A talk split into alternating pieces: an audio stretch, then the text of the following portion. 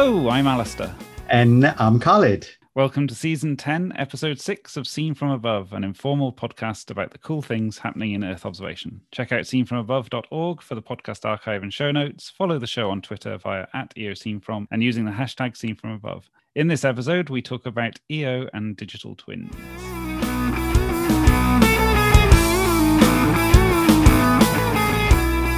Okay, let's do the news on the 18th of August 2021. First off, RIP Remote Pixel, I'm afraid. It was great while it lasted. And thanks very much to Vincent Sarago for what he did with the site. But unfortunately, Remote Pixel is no more. Did you used to check out Remote Pixel when it first sort of came out? I did. Yeah, when it when it originally came up, I, I got a bit too excited about it, for rightly so as well. That uh, one place and uh, all of that data, but um, it was a good good resource while it lasted, and I, I quite enjoyed it originally. And then I sort of um, branched off into my own development side of things, uh, you know. Yeah. But uh, it was a good effort. Yeah, definitely. I, I, think I think I said on Twitter it's a part of um, sort of modern EO history, really, in that I think quite a lot of people were able to see what cloud computing can do and what web visualization can do in terms of communicating Earth observation data to, to a wider audience? I got so many ideas out of just just of using it, and as soon as that platform was available, I was like, "Oh my god,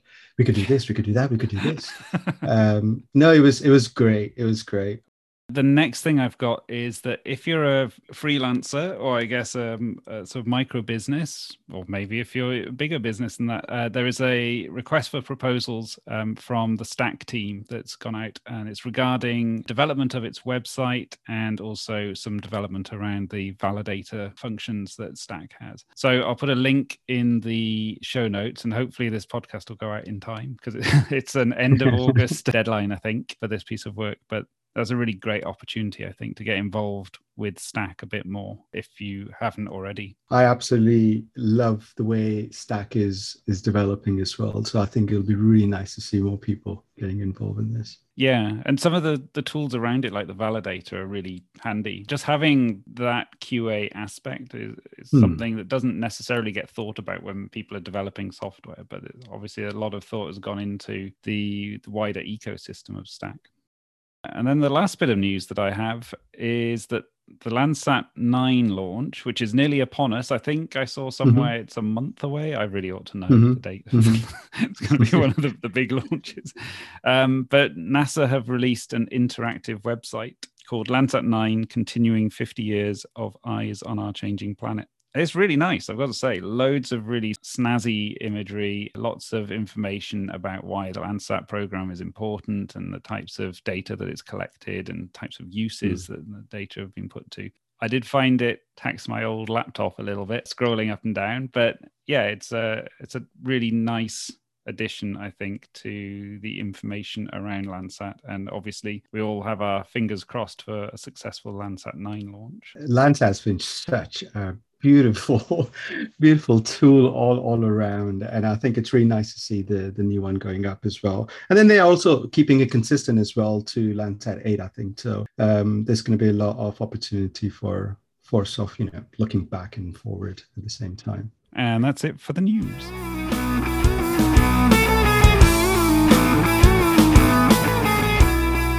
Okay, on to the topic. So today we are discussing Earth observation and digital twins. A nice small topic there.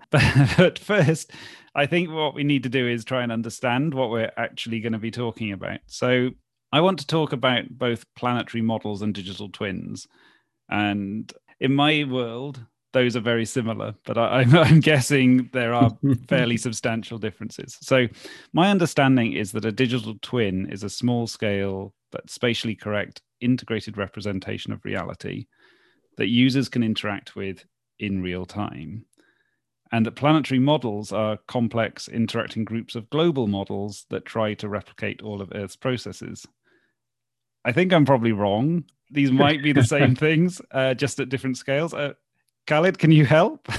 uh, I, I, mean, um, so would a digital twin of an Earth be a planetary model?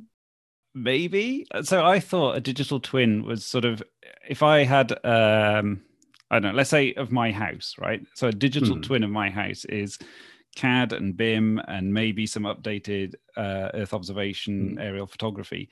But basically, I can go and poke that digital representation of my house.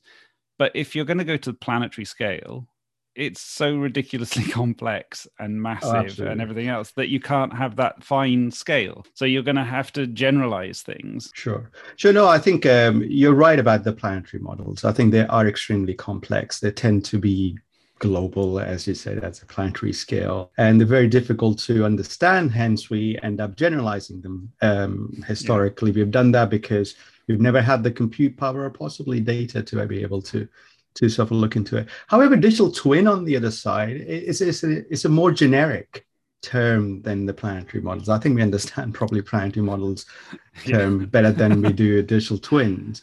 Digital twin, in my mind, uh, again, it's a very old definition. It's, it's, it's been there for a few decades. I mean, uh, right. the whole concept okay. of it. NASA, I mean, originally in the 70s, they created digital twins for their aircraft for for for them to go up. But um, it's it's basically a digital replica. There's few parts to that digital twin. One of them is a physical sort of asset itself that's sitting somewhere, and you need to either visually or accurately represent that into a digital world so the computers could understand it right? So it's basically a snapshot of that physical asset. That's your spatial data, really. Then comes the life of that digital twin. And it's pretty much your digital replica and your physical asset. There needs to be a, a live two way link between them so they could actually talk to each other. So, digital twin always is representing the physical asset structure in that moment in time. If it's not that, then it's not really a digital twin it's just a fancy model of, of your physical site so digital twins are, are, are true replica sets lifelike replica sets and they're alive at the same time with all the data coming in real time. And that's very important because that real-time data is most of the time ignored or or sort of looked looked out of so they uh, without that real-time representation. A digital twin is, in my mind, just a model. Okay, so that's a really interesting point. So one of my questions was going to be like, um, mm. how can Earth observation data feed into these types of systems? But if you're saying that there needs to be that real-time update, if we thought, I'm trying to think of a, an example that mm. might be reasonably realistic, but also sort of relevant to what we're talking about. So let's say uh, we were looking at a park like Regent's Park in London. I say we're looking at Regent's Park, and we've flown it with lidar, and we've mm. built this what we think is a digital twin. If we were to then capture information from satellites on, say, chlorophyll that's in the leaves of the vegetation, and we then attach that information spatially to the digital twin that we've got. Yeah. That is basically what we're looking for. That representation throughout the year, as new data comes in, it gets fed into yeah. the model so that you go, okay, this is what Regent's Park is, yeah, but it's digital. And in fact, in some respects, it's better data because going around trying to measure chlorophyll in Regent's Park is going to be really hard instead of physically yeah. out in re- real world. So I think you, you you got sort of close to it. But then I would I would argue that how real time is that real time? You know, that, that whole argument of spaceballs. That is this now now or is it now now now? We when we talk about digital twins we, we start talking about technology too quickly and what sort of technology or data that we need. I think we need to look at the problems first that the digital twin needs to solve. That's that's for me is the key. If monitoring chlorophyll in regent's park is the key problem that we need to look at then we can sort of identify that and break down that problem into how often we need to monitor the change of chlorophyll um, okay. And if it's at a minute and second level, then satellite data is probably not going to do it, right? Yeah. Uh, then you you need to go and find a slightly different solution to represent that real time, quote unquote. But if you're looking for a monthly or a daily update on sort of the vegetation of Africa, then in that sort of sense, that observation is is good enough. Yeah, so that leads me on. To, you know, are all different Earth observation data types of use, but I guess it depends on the problem. If the problem warrants hyperspectral every 16 days or something, then if that data exists, then yes, it can be used. But if the problem actually requires something that's, I don't know, five meter re- spatial resolution, then MODIS isn't really going to sort of no. be the right thing. So. No. We've tried doing these things, right? So all of the the satellite data archives are sitting there all over the world from all those different satellites, either open or proprietary. Mm. They are somehow that digital replica over time of, of the Earth's surface, right? But they tend to become just data catalogs, right? They don't, yes. don't really get used. Um, visually, we love them. Um, analytically, we try to find a problem and then try to solve it. In my academic time, we always used to get the data first. Uh, get get the data. We'll we'll, look, we'll find the project later. but then in the real world, it's the other way around. If you don't have a problem to solve, you can build technologies around catalogs and data stores. But eventually, the lifespan goes off. We need to now take that next step to really get some value out of them. Building on that, then, let's assume that we have some form of simple digital twin that requires Earth observation data coming in. Is it sort of common practice that historic data will be added in to that twin as well as data that's continually coming in in real time? Or is it only the forward looking aspect that is of interest really to the majority of use cases? That's a, that's a very very good question. I mean i've, I've thought about this quite a lot of time because um, historic data um, uh, I mean, we always have limitations to how much data we can store, right? Um, so yes is the the simple answer to your to your question. Yes, we need that historic data to actually look at the true workflows and understand or make computers and really understand what's been happening within that digital twin, right? So data is not the only thing. It's just the understanding of the workflows and the semantics and the context that makes it really i mean i think we were going into that planetary models now because it becomes complex but that's what it is. So historic data is very important. However i really think with the advent in modern machine learning and ai this historic data will just be just be used as ingredient to create models. And those models will then have all of the knowledge that was in the historic data and then we could just carry on using those models. So you, we will turn data into models, and those models will have the understanding and the patterns are all we need from the historic data. And those models are much easier to manage relatively uh, than huge stores of, of, of past data sets. Uh, otherwise, we'll, we'll keep on sort of using raw ingredients to create new products, and then we will, our growth won't be as, as quick. Yeah. I guess the next question is if we've got the data in there and we've, I, I, I love the way I'm just skipping over this. We've built our twin as if like that's the simple thing.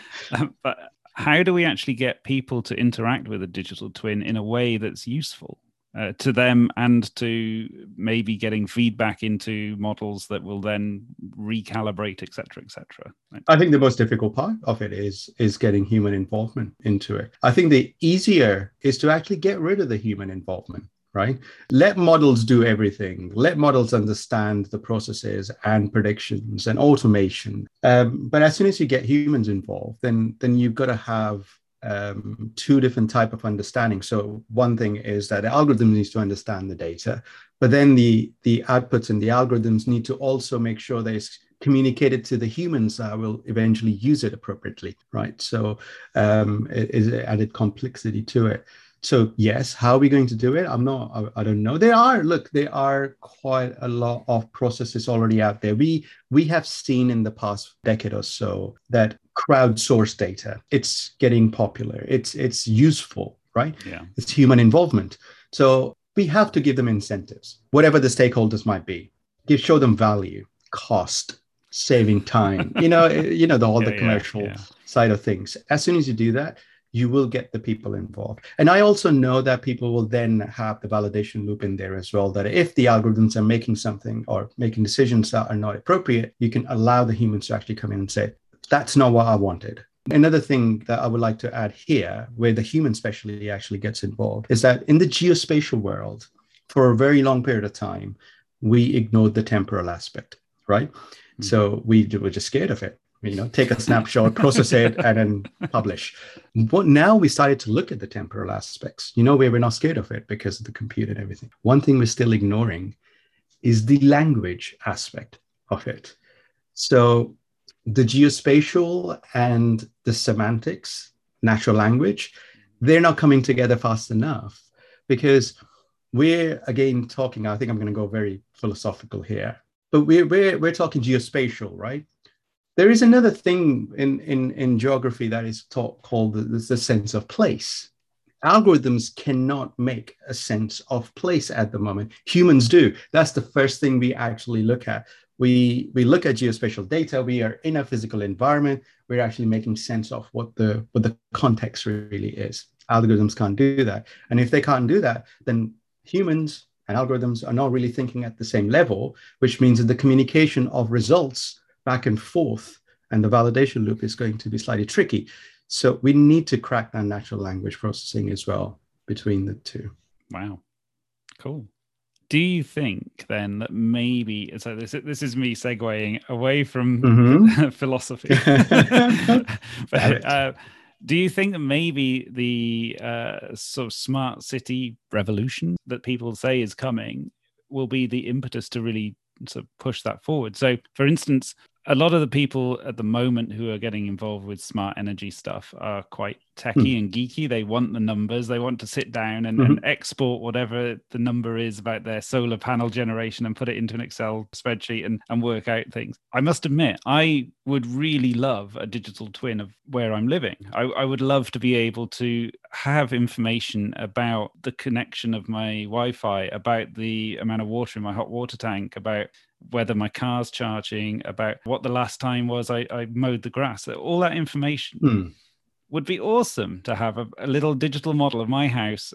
And it just sent me messages about things I needed to do and deal with or updates that needed to happen, etc. And I don't really have that. And I don't, to be honest, I don't see that happening in my lifetime, because, but it would be so cool to be able to have that. Oh come on, Alastair! It will definitely happen in your lifetime. I mean, that's a, yeah, but, but personal to me, my house yes. with Earth hmm. observation mm. data feeding in over the top and stuff, and I I can see how it might happen at a planning level, and I can see how it might happen, uh, certainly happen at a regional level or with infrastructure or with something like that, where there's a, a tangible benefit. But I think it, it well, it would be awesome, don't you think? It would be it, awesome to, uh, to be able to run your house with a digital twin and and keep a log of things, really petty, small yeah. things like when you mowed the lawn and when you put the bins mm. out and all that rubbish. But I, I, just think that would be quite cool. I, I think so as well. But what sort of value would you extract from that digital twin? Just knowing that when things were done? Yeah.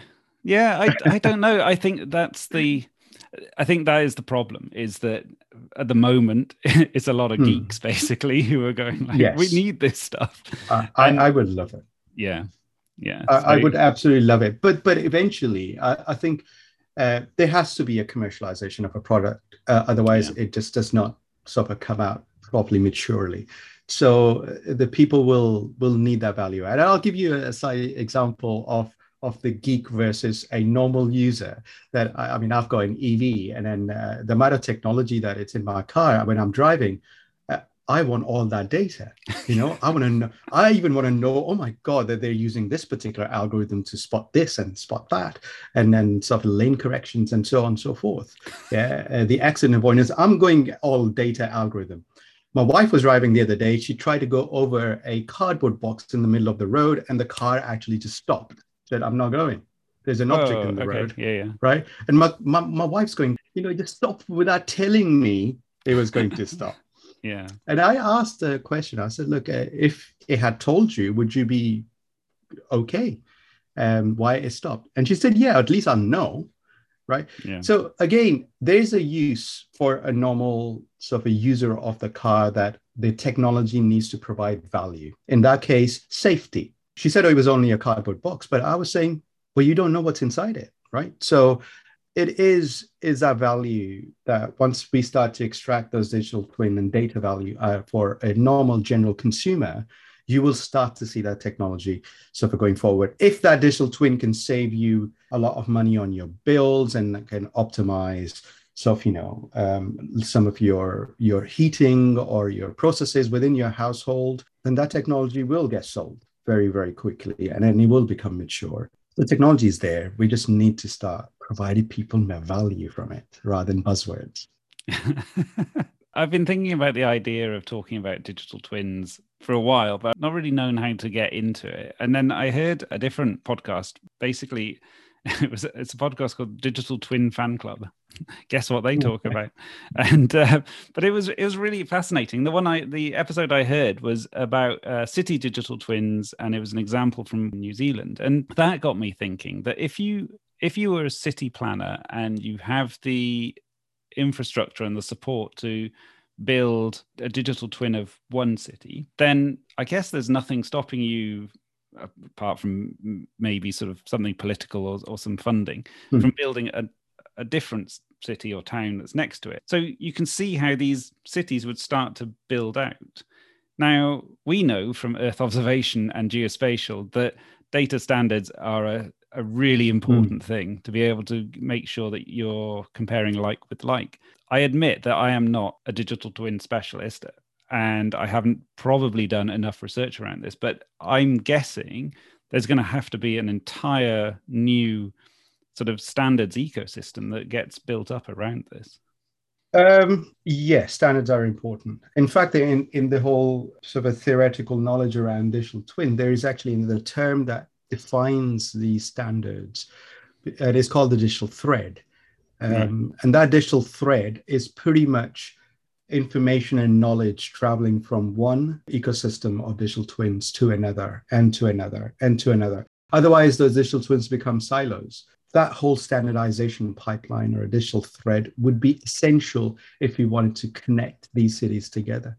I guess for, for me, it's one of those things a bit like the energy transition where I can see where we can get to and we can get there relatively quickly and it will be amazing. But I'm really frustrated that we can't get there right now. What's the next thing to really get over the hurdle and get this sort of up and running almost as a thing that people just do? Sensors, they'll come um, in their own time, then we'll have so much data that we will we'll rely on 5G connectivity for the real. So this whole thing will blow out in, in, in their own time. But I think the way we will actually sort of really can progress this technology forward is to start showing people. I mean, I'll keep going back to the value, but but imagine you, you, you we talk about these small little interconnected systems take London as an example. We've got so many boroughs in there, and there's so many so disparate in their processes, and they've got these borderlines of boroughs, right? So one borough is is recycling in a completely different way, while the neighboring borough is doing a completely different process. I don't really know where that recycling ends up, but why can't we have these standards and processes so well defined, suddenly London in itself will become a much optimized city if all these boroughs start to follow these digital twin workflows. So, yes, that digital transformation will need to come. I guess as well, it, the whole thing could be pushed forward by things that we don't necessarily see coming. So, for instance, the iPhone now, I mean, I don't own an iPhone, but I believe it has a LiDAR attached to it, or the, the new one does. Mm-hmm. So you can start to capture things in 3D. And I, I get that it's quite small scale and, and sort of local, but that starts to generate models that can be, mm-hmm. I, I guess, at some point, it'll become better and better, and the data can be moved around wherever. And then you and I both use Strava. So Strava has a massive database of where people actually go. So again, if they wanted to get involved in this active tr- transport type of change. And then I was thinking, when you were talking about London, we've got um, Transport for London as well, and they're digitizing everything. They must know where all their mm. trains and buses, etc., are. So it, actually some of these other organizations might be the ones that kickstart some of the wider sort of uptake of digital twins. So strava and tfl they do work together. And this is a type of software partnerships that it needs to be. There needs to be more of it. I mean yeah. you know uber is another example. Please open your data up. Uh, i know it's your commercial asset but share that. So look sensors yes all over the place. But that's just data, right? Um, we really need to start turning that data into some sort of a value for for eventual consumers. I'll talk very briefly about the whole concept of mirror world and okay. then and the Gemini principles around it. I mean, I think it's, it's the whole concept really comes from the digital twin, but mirror world is even bigger. Mirror world is a concept only came out a few years ago, but that actually replicates everything your physical your your semantics your context your processes your workflows your organizations everything is a replica and that's where you start to really see the cause and effect of your digital and the physical asset. And you can actually move back and forth. It's a two way communication. Imagine if you can emulate as well. So you do something in the digital world to control the physical world, or eventually algorithms within the digital world are controlling your traffic and predicting your accidents and your lane managements. And we're getting yeah. smart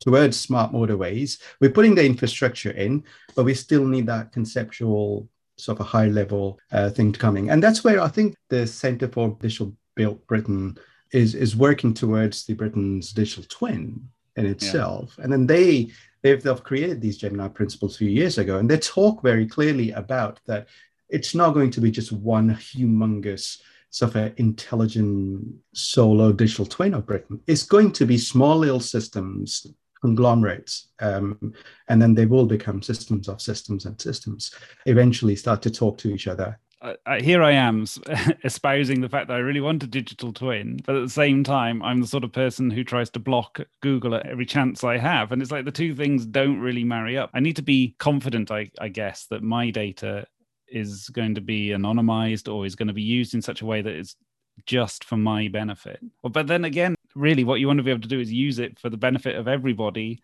but in a way that isn't benefiting some corporation, I guess. The, the thing is that uh, we, we can, it's okay to think on an individual level at this particular stage, because if you give out your data on an individual level, it becomes a collaboration of individuals to actually see uh, how a city is performing right so yeah, you have yeah. to mm. start at individual level you you also mentioned the word confidence i think that's key to any type of digital transformation that once you're sharing your data, either it's an organization or an individual, they need to be able to trust the system that that data is going to be safe.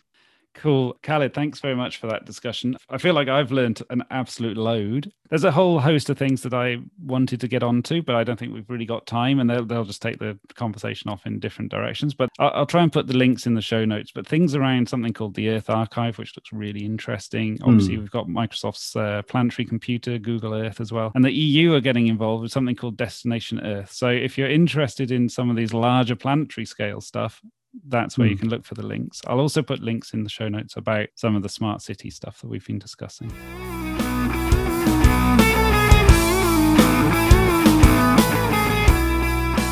We encourage you to drop us a line through Twitter using at EOScene where you can find a vibrant community based around the podcast. Thanks for listening, and that's it for now. Thanks, Khalid. Thanks, everyone.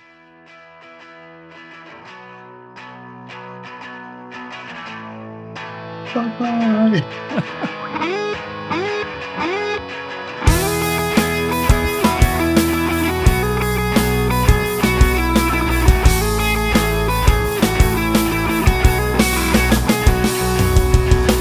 is not an easy one to walk through. So take me with you. You don't have to go alone. The life is growing could ask you Pick up